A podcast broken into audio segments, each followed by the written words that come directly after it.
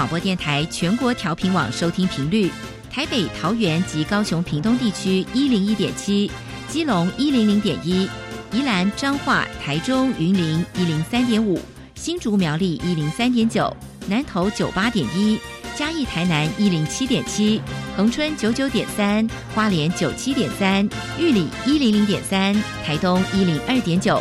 澎湖九九点一，金门八八点九，马祖九一点五。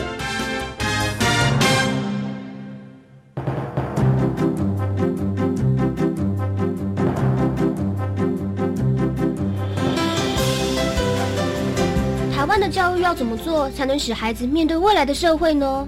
当我们期待学习者改变的同时，也期待教师的教学方法跟着改变，家长的观念也一起改变。一起携手，协力同行。于林校长带您探索、自发、互动、共好的十二年国教新课程，听见台湾教育的改变。欢迎收听《国教协作向前行》。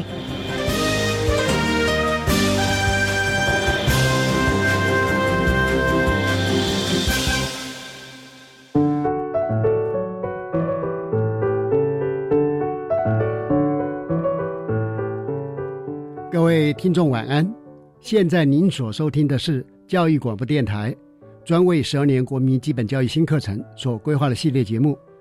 这个节目固定在每个星期三晚上六点零五分为您播出。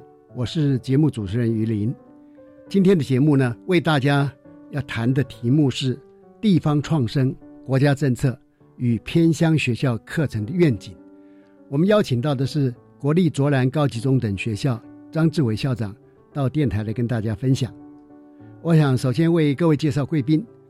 张志伟校长目前是国立卓兰高中的校长，但他曾经是国立基隆高中校长，在教育界有长期的服务经验。哈，张校长也是逢甲大学中国文学系的硕士，以及国立政治大学教育行政的博士候选人。张志伟校长您好，主持人好。我们这个节目哈，在过去一系列都是谈，我们是直接定义就谈一零八课纲，但是今天这个题目呢，是一个比较新颖的题目。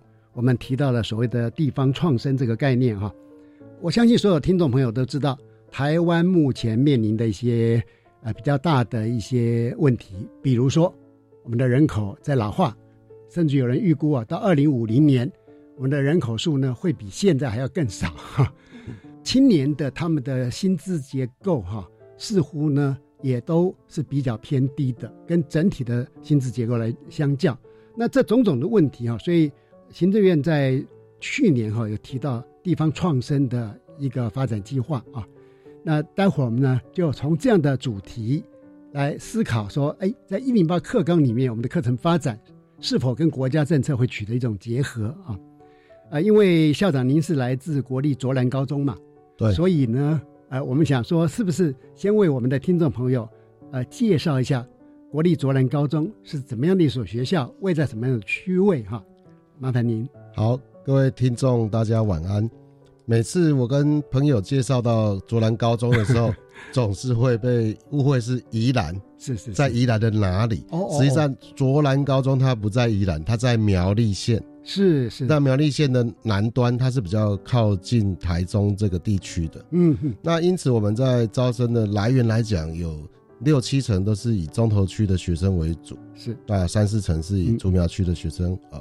我们这个学校，它在二零一七年之前，它叫卓兰实验高中，是就很多学制或者是新创的一些教学方法，就会。在卓兰高中做实验，嗯，那二零一七年之后，它的这个实验属性已经到期，所以它就被取消了“实验”两个字，是。变成现在的卓兰高中。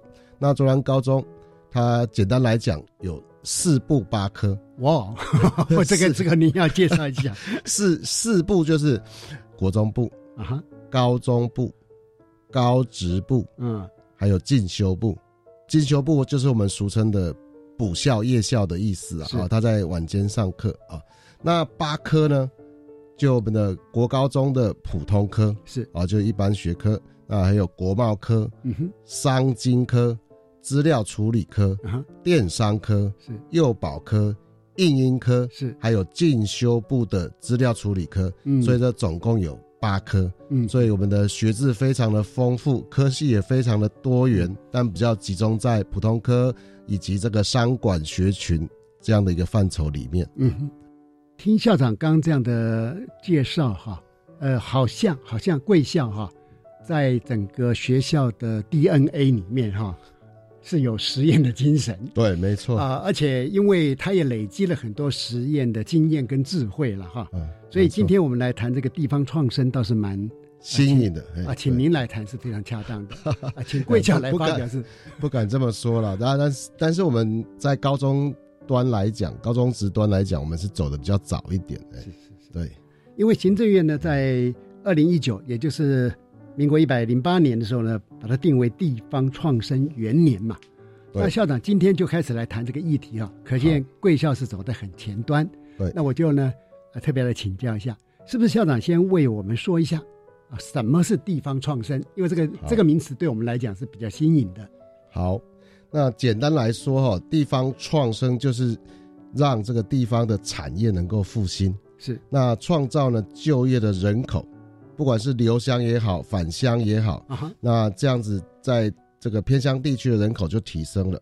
那偏乡人口地区提升的话，那会促进这个人口，不管是物品的生产、人口的生产，都希望借由这种回乡的经济活络哈，那带动我们人口的成长，啊，这是创生的主要核心价值理念在这里。嗯哼，那我们跟一些执行创生的这个老师，还有我们的这个执行创生的创生工作的大学端有聊到一个问题，他们提到一个概念叫做人口黑数，嗯哼，呃，或叫人口黑洞啊。是那人口黑洞就是说，这些是是年轻人如果到了都会区去谋生或者是工作，是，那往往呢，因为穷于应付的这这个工作带来的压力，嗯，还有五光十色的夜生活，让他们，呃，虽然人口往都会集中，但是人口的生产却不会是在都会区。啊，如果人口是能够往地方，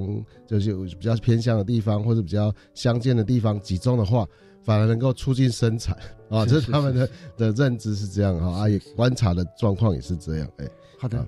那因为地方创生对我们来讲，这个名词是比较新颖哈。嗯不过我也可以请各位回想另外一个名词，就是社区营造啊。啊，呃对，，事实上，在台湾社区营造的起步也很早啊。嗯，当然，这两个之间还是有一些差异。不过这样的话，可能我们听众朋友呢，啊，把它跟地方创生它的一些内涵就比较容易抓到。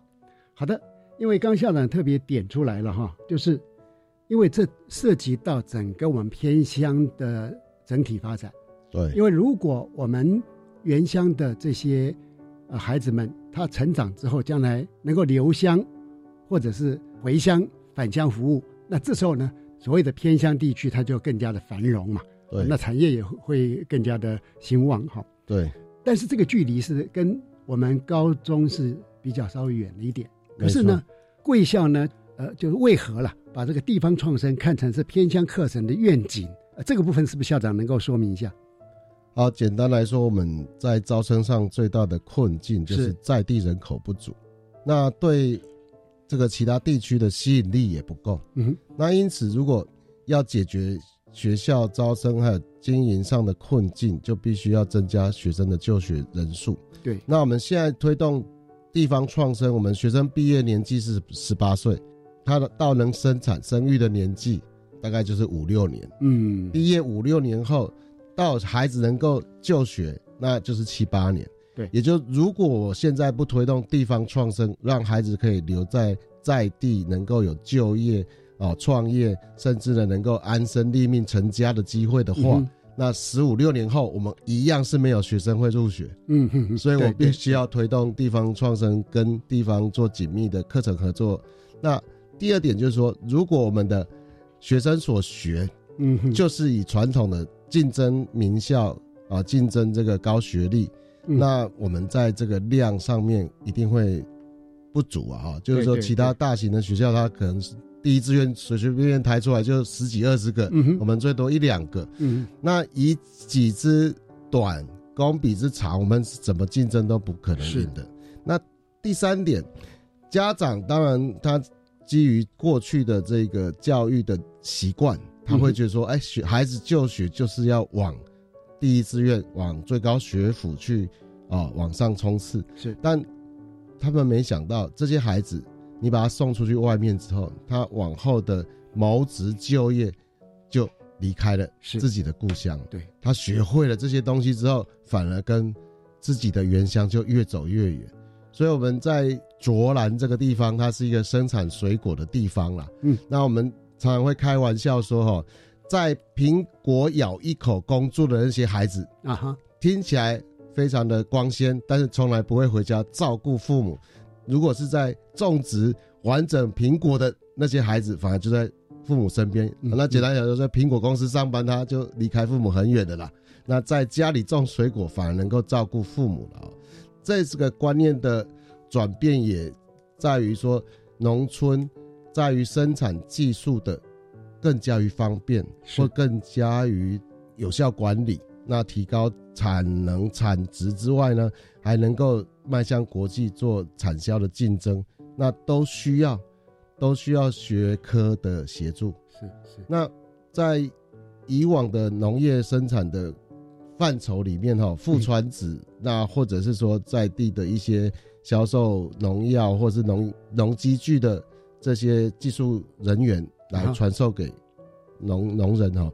但是这个有时候对于未来世界或者是国际竞争的发展来讲，是还是稍嫌不足了啊。嗯在偏乡来讲呢，学校是一个学术单位，嗯。所以在各项的知识、技术、媒材或者是讯息的运用上，嗯哼，应该会比民众更为前端。是所以我们在学校的科目里面，或甚至一些课程里面，选修课也好，自主学习的议题也好，啊，或者是弹性学习的活动也好，能够融入目前需求或是超越目前需求的这个科技能力或知识来讲的话，那对于孩子的学习，回家在自己父母的农场果园里面就立即用得到的话，我想对这个孩子来讲就是一个学习动机的提升。嗯对父母来讲，他也觉得，哎，农村不见得就是非常的重劳务，非常的好像生活是非常辛苦，是他可以改观，也愿意让孩子呢一起跟他在这个乡村里面啊种出一番成绩来。嗯我想这个是我们结合地方创生的相关议题的主要原因。所以啊，在卓兰高中校长，你有机会啊，去跨域整合，整合家庭、学校、社区，甚至于社区的产业了哈。对，没错。那么这是一种完整的生生命发展的一种教育哈，嗯它很显然已经超出一般的学校哈啊，好像只是为了升学而存在啊。对我我觉得这是一个真正符合教育本质的一种发展啊。嗯，谢谢。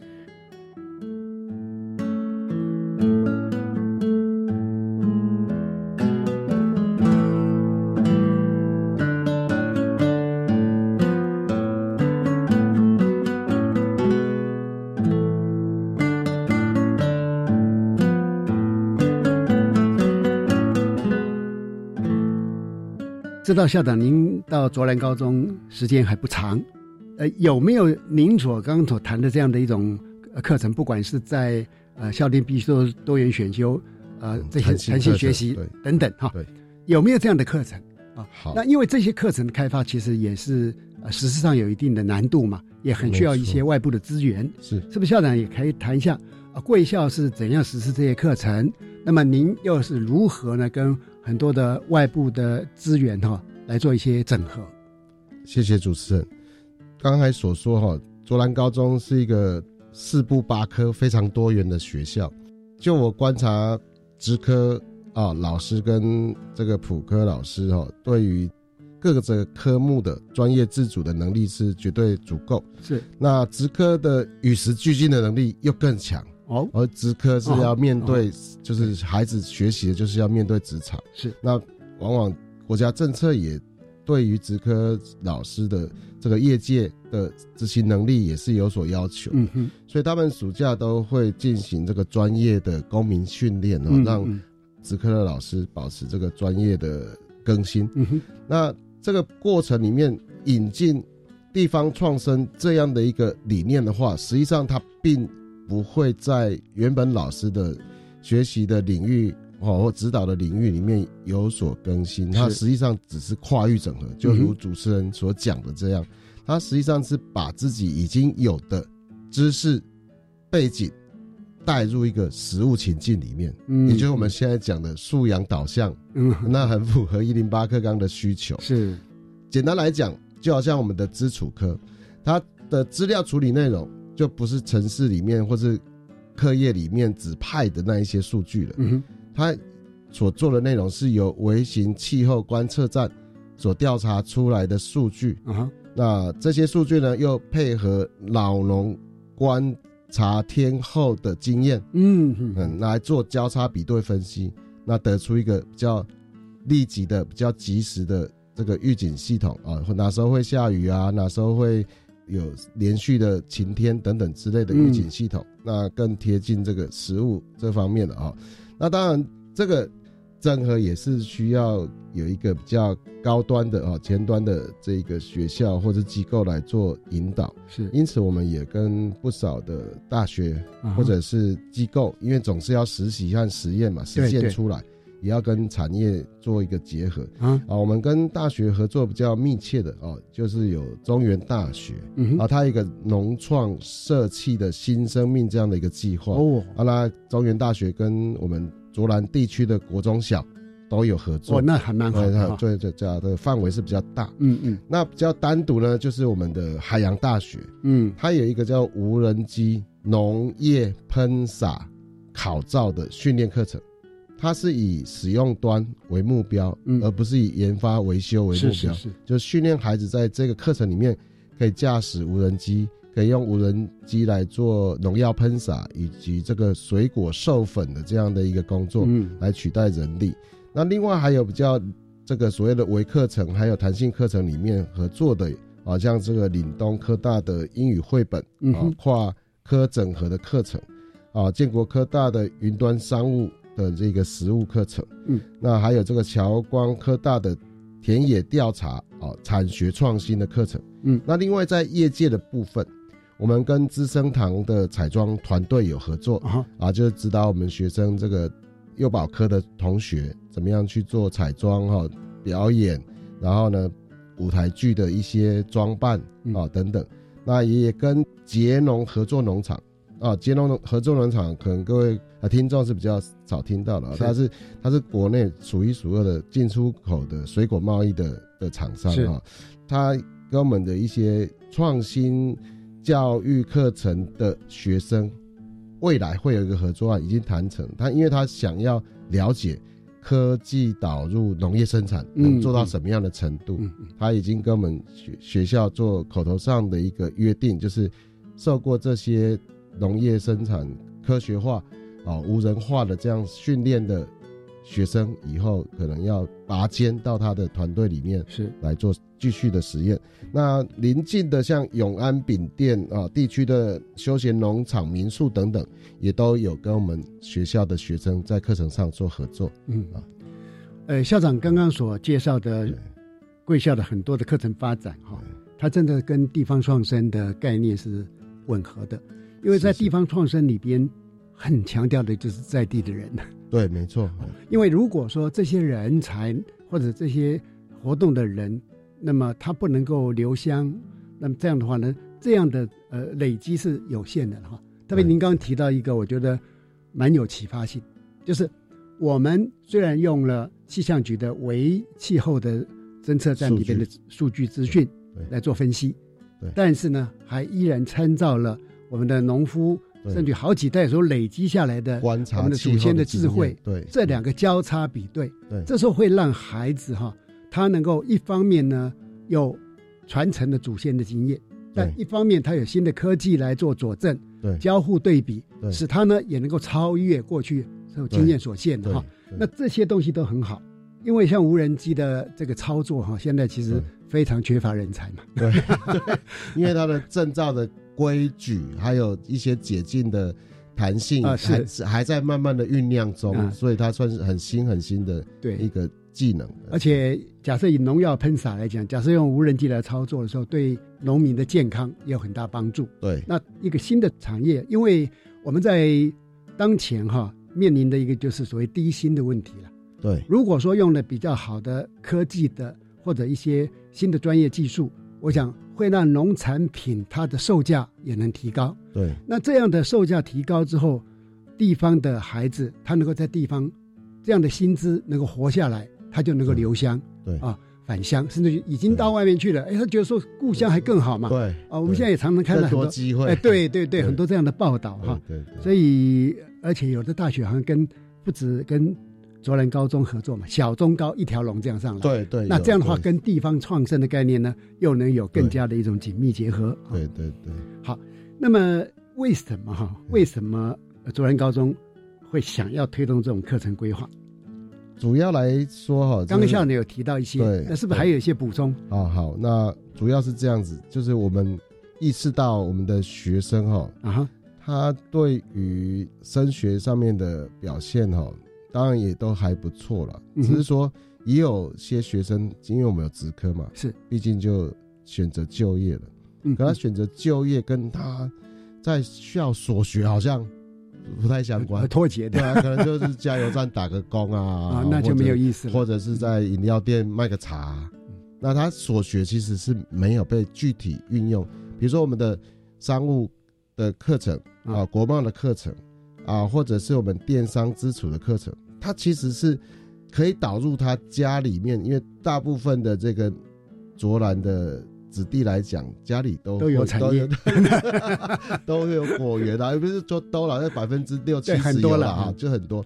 他如果能够把脑袋动到这块土地上的话，嗯嗯对，那对于他的祖辈的那个生产过程的辛劳啊，或者是行销上面的困境，是，都可以得到改善。嗯，那所以我们不如在学校的教学主轴，当然知识的范畴是没改变，对可是知识所载的内容，我们来做改变，就不要讲远古的例子，不要或讲外部的例子，我们嗯。讲自己乡村的例子，是。让孩子更有感，那就更能够帮助孩子来协助自己的家庭做生活上的改善、嗯，生产上的改善。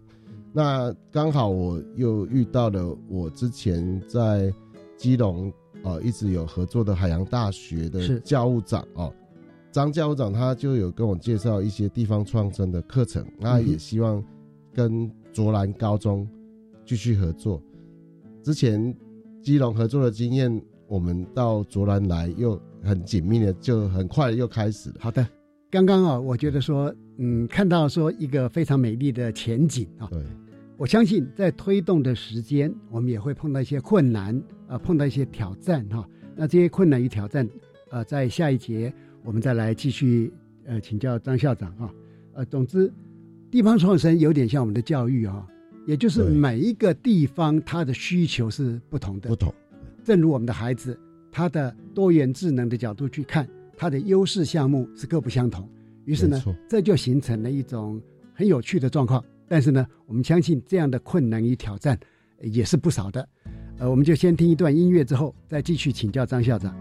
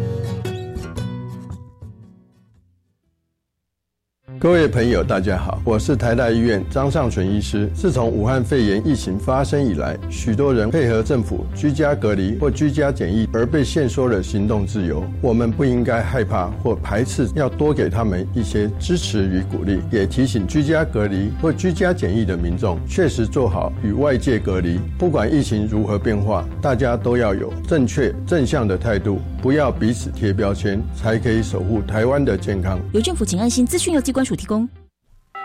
勤劳的师长跟认真的学生是校园里最美的风景。老师一定可以让孩子更好。谢谢老师为我们找舞台，谢谢老师鼓励我学习，谢谢老师陪伴我。欢迎上教育电台官网 China Plus 主题频道，欣赏在教学路上让孩子更好。二零二零师铎奖按赞，耶赞哦！我们要成为高职优质化学校，各位老师有什么提案呢？规划校本国际教育计划，培育全球公民，耶！提升基本阅读能力，教学生会运用资讯或新兴科技解决问题，赞哦！巩固基本学历，提供学生生涯试探、生活应用等课程。好，积极进行，我们一定会成为优质化的高职。以上广告由教育部提供。大家好，我们是台湾弦乐团，我们都在教育广播电台。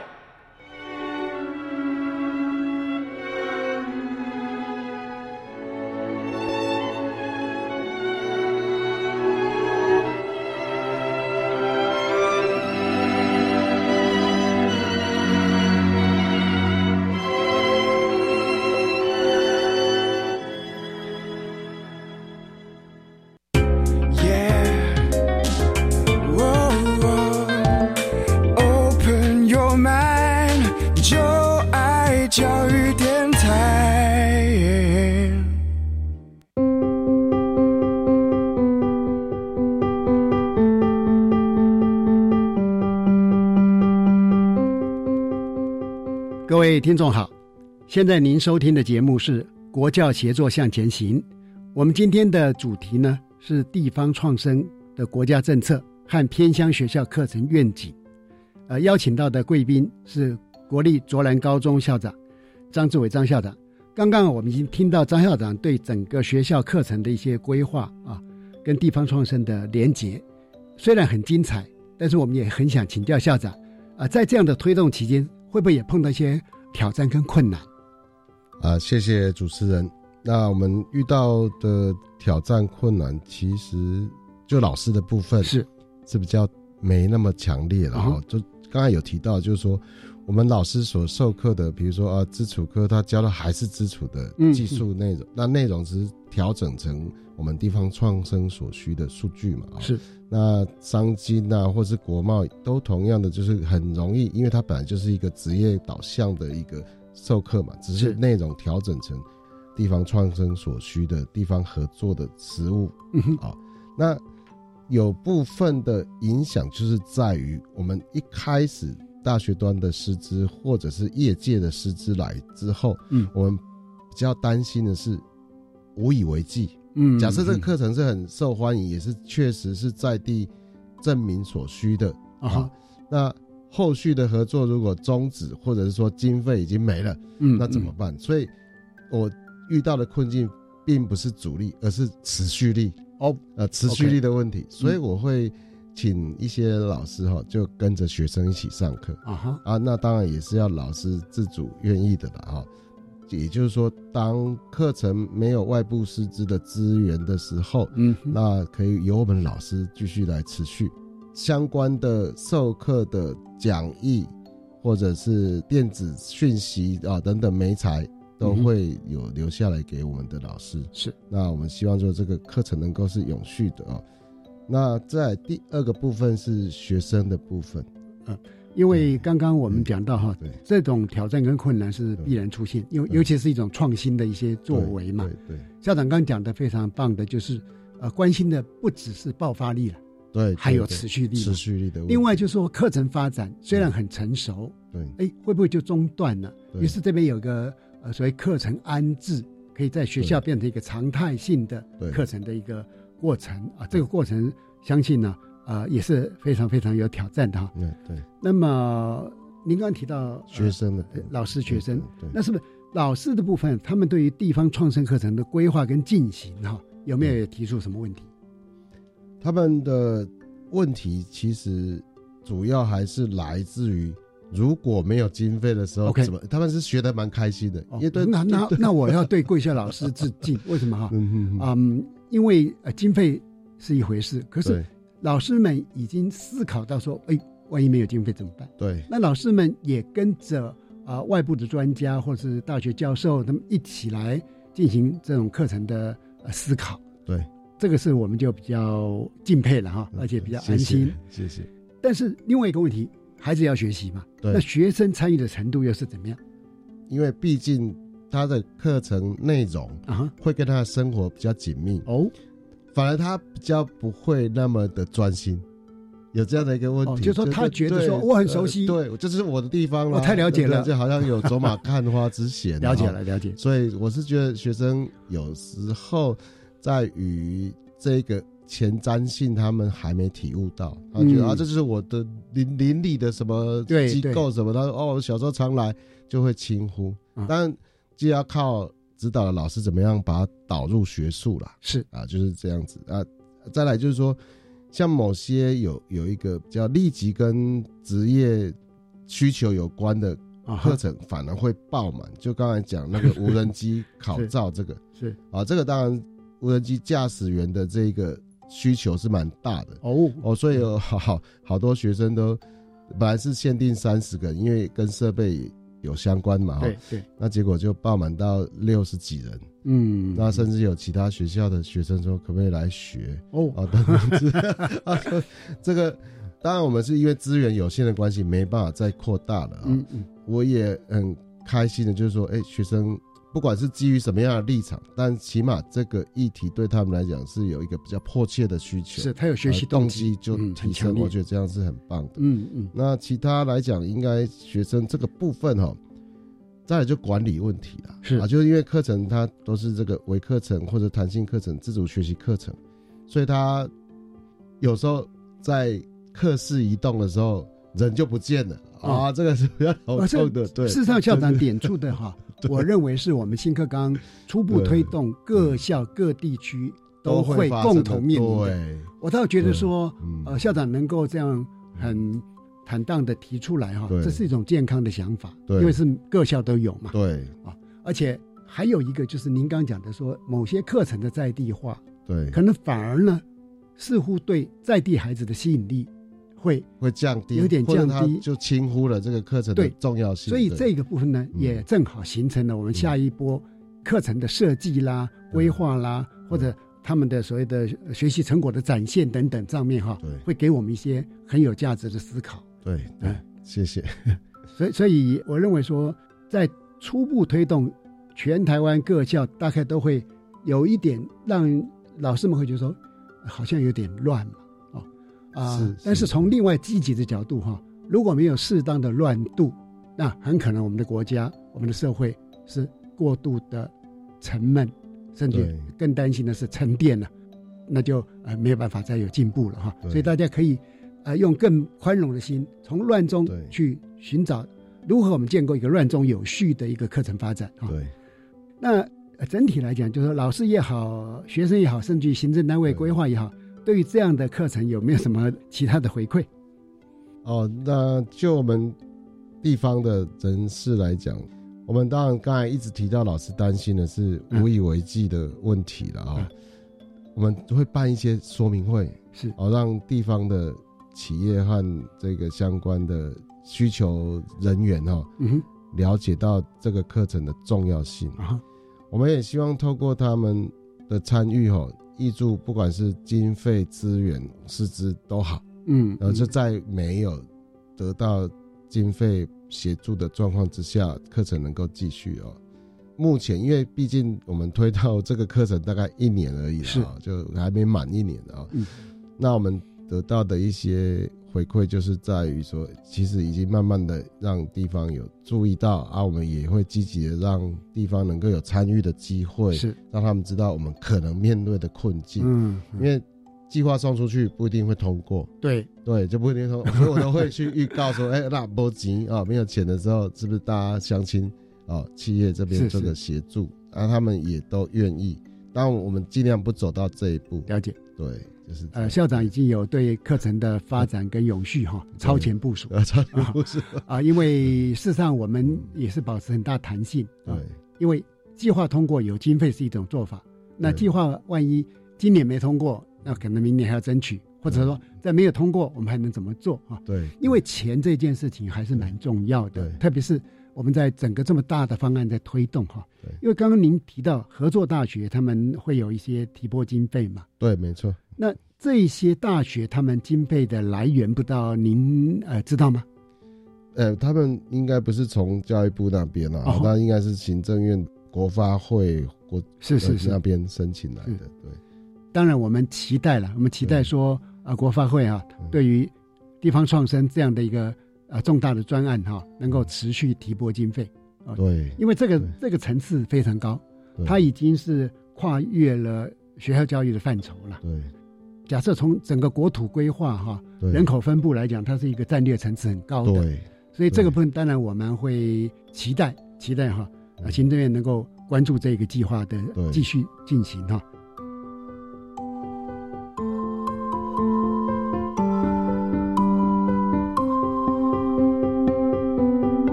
是要为难您一下，就说 万一这个经费如果终止的话，学校要又能怎么办呢？其实课程如果需要设备的是。话，哈，它在一开始之初需要的钱是比较多。啊哈，所以就硬体部分，我们尽量在课程形成的时候就完备。啊，那等于是第二波的经费需求就可以降低。啊哈。那再来就是软体，也就是师资的部分，嗯，那我当然也是鼓励老师就是学习嘛，哦，然后取得相关的证照，嗯然后有授课的资格，嗯，那也很感谢哈、哦，今年来了不少年轻的老师啊，哦，他们 也是对于这个新事物充满着新鲜的那种冲劲和热忱，是，所以他们也愿意就是跟着课程来上。我给他们一些概念哦，他们也觉得哎蛮有趣的，可以玩看看。是，那比如说无人机这个议题好了，不止农喷，我说你可以规划这个治安呃校园环境安全的那个巡逻啊，是，然后身边还可以广播啊，如果学生躲在哪个地方，这个为非作歹，你就给他广播一下，啊然后觉得哎可以哦，可以就朝这个方向来做设计哦。对对。那刚刚主持人讲到一个议题哦，我也觉得蛮有趣，也正是我在执行地方创生课程的这样的一个想法也就是说，我们的教育本身它永远就是进行式的哦，它不会是一个完成式哦，它就是教育是代表未来可能的结果。是，那如果我们不容许教育的发展，或是教育的制度或课程内容本身不容许弹性的话，那这个就铁饼一块啊，啊那就糟了。你那我们现在来读四书五经就好了，干嘛？嗯 对对对干嘛引进这个新式的教育和一些改变的作为啊？嗯那因此，我常常跟我们的家长讲这么一句话，我说我对教育的态度是是这样的，我说我是一个乐观主义者，是。我不知道我要走到哪里去，嗯哼，但是我知道我正在路上，嗯，就跟孩子的成长一样，你不知道他最后会是什么样的人，嗯，但是你对孩子保持乐观的话，那你就会相信自己的教养，相信孩子的素养，那他未来的人生其实不会太差、啊，对，只要不走歪就好了，嗯嗯，嗯对。所以相信孩子是有潜能的，对，相信孩子未来是有希望的嘛。啊！相信我们的教育实际上就立足于这个善的道路上，而不是太求于他的怎么样的结果。实际上不是我们教育能够跟你做预知的啦。啊，对啊，也许不要说这么急功近利哈，对，一下子就要在短期里边看出来。对。啊，比如说刚才贵校的很多课程发展，对，它其实是把呃升学能力的培育，甚至于跟职业生涯的贯穿，这是具有一致性的。对，因为不管今天你读书读到啊大学也好，读到硕士，读到博士，事实上呢，我们都是还要就业的。对，我们不能说永远躲在象牙塔里面。对对对，我也知道有人呢读了好几个博士，对，但是这不是办法，因为你还是要学了这么多东西，能够到真实的情境里面把能力。展现出来，用出来，这就是我们一零八课纲呃素养导向呃的一个期待嘛哈。对，OK，因为我们刚刚谈的是比较是偏国发国发会的经费，那不知道从校长您在推动这个地方创生跟一零八课程发展，有没有看到说我们教育主管行政机关是不是也能提供需要哪些协助？谢谢主持人。那这个合作的课程和老师。这个执行业务所需的经费，实际上教育部给我们还算是蛮宽松。它虽然没有直接补助，但会有一些优质化的经费哦，啊，就是补助给高中优质化、高高中职的优质化经费啊。那在硬体的部分，它会有一些空间活化的经费。嗯，那我们在这个计划的撰写上面，只要得当的话，政府。提供给我们的经费，都算是还蛮优渥的哦。嗯嗯。现在比较担心的就是，他虽然不直接面对地方创生，但是他直接是面对课程。啊。如果这些优质化或者是空间活化的经费停了，嗯，那可能对于课程的进行就会造成影响。了解。所以我是觉得，这持续的补助优质化的经费和空间活化的经费是。有必须的，因为也不只针对我们学校的地方创生课程，了解其他学校的一零八课程发展也都需要这些经费的。对，好的，我相信呢，我们部里边、署里边哈，对这个议题也非常关注哈。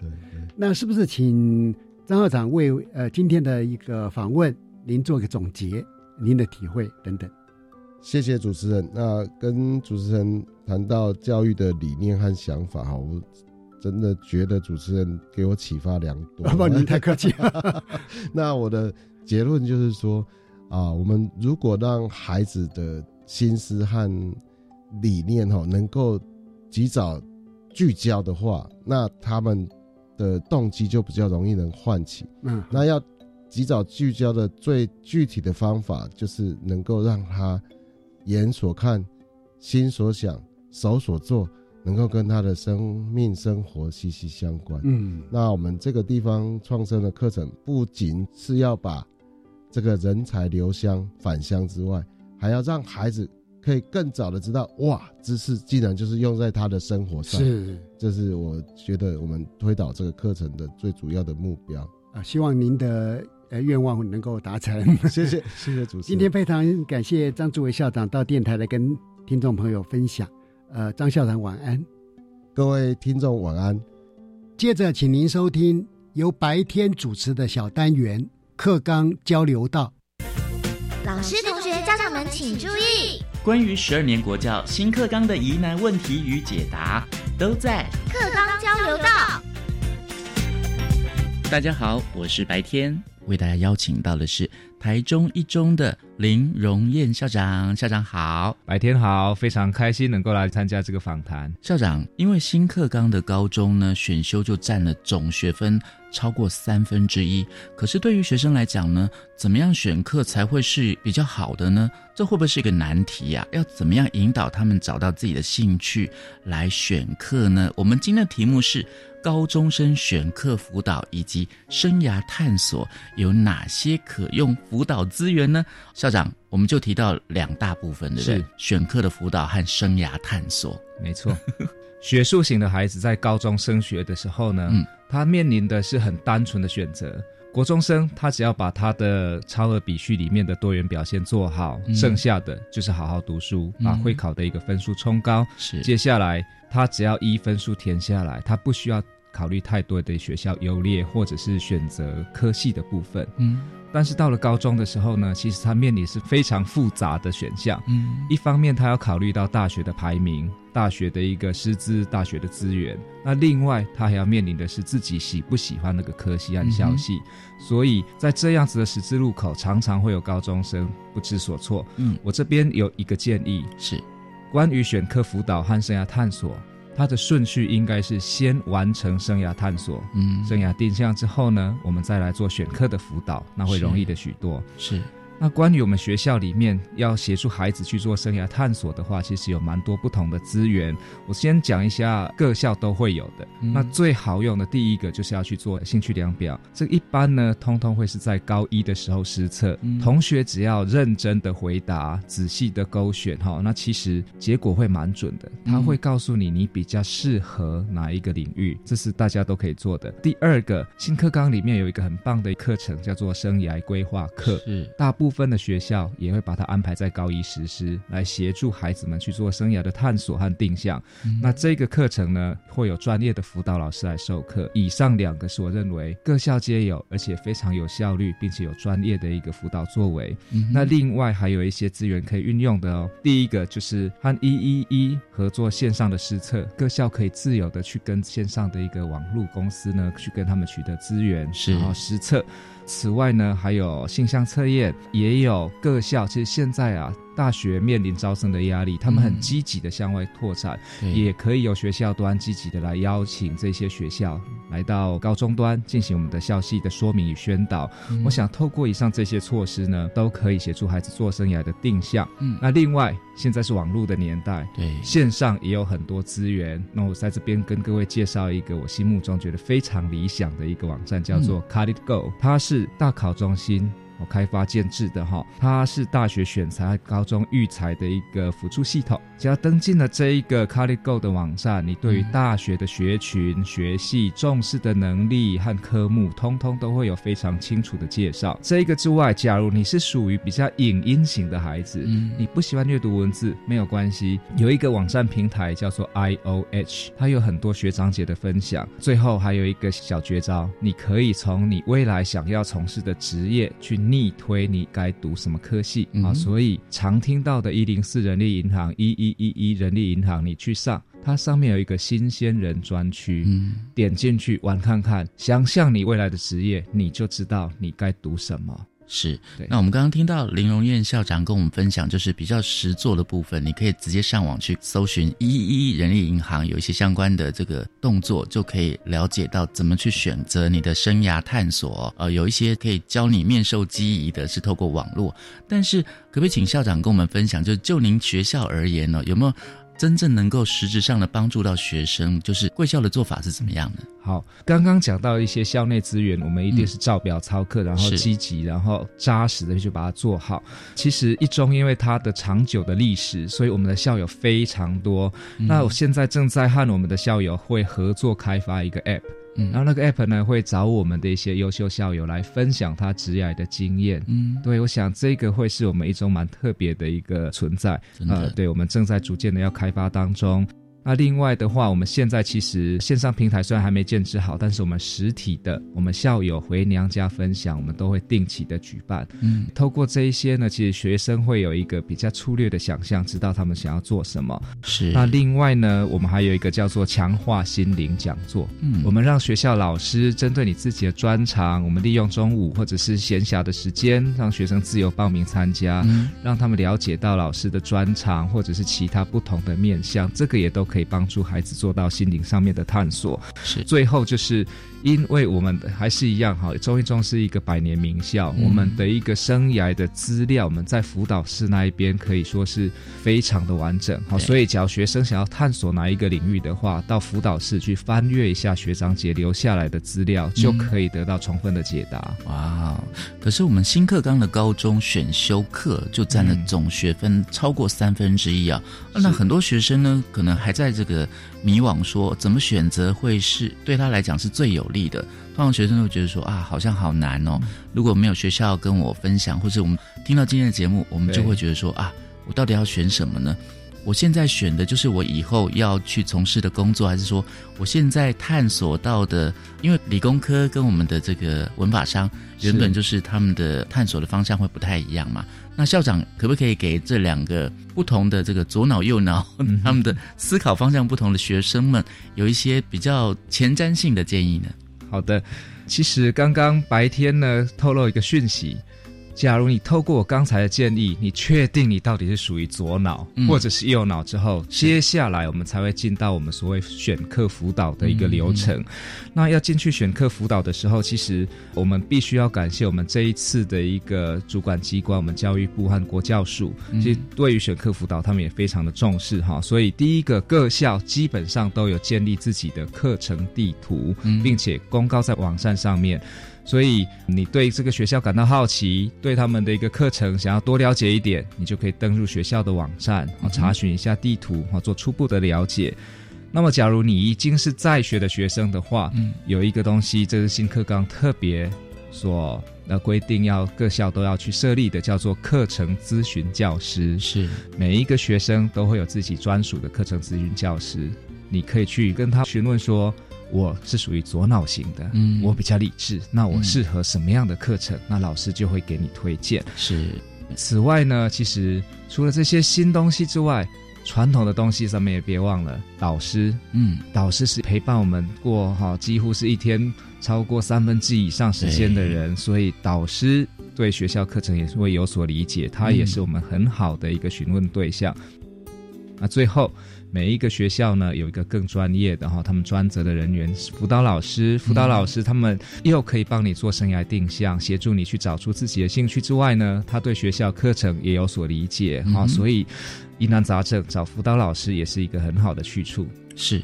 所以呢，呃，我们校长就帮我们就是解析了，就是你真的不用迷惘了，其实学校就可以帮你。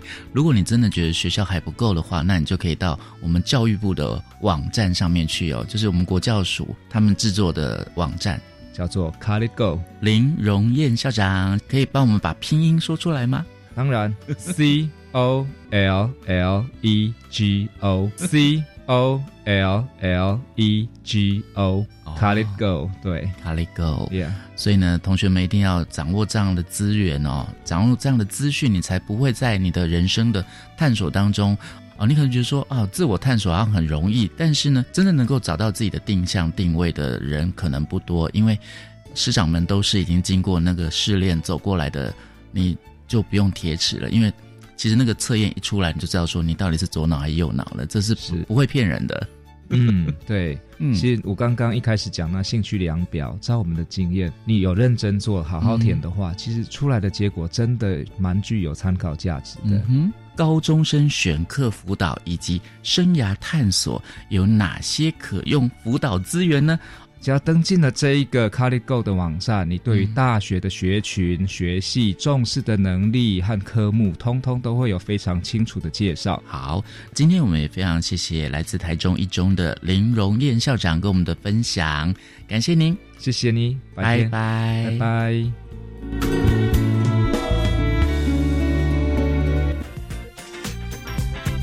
我是白天课刚交流到，下次再见喽。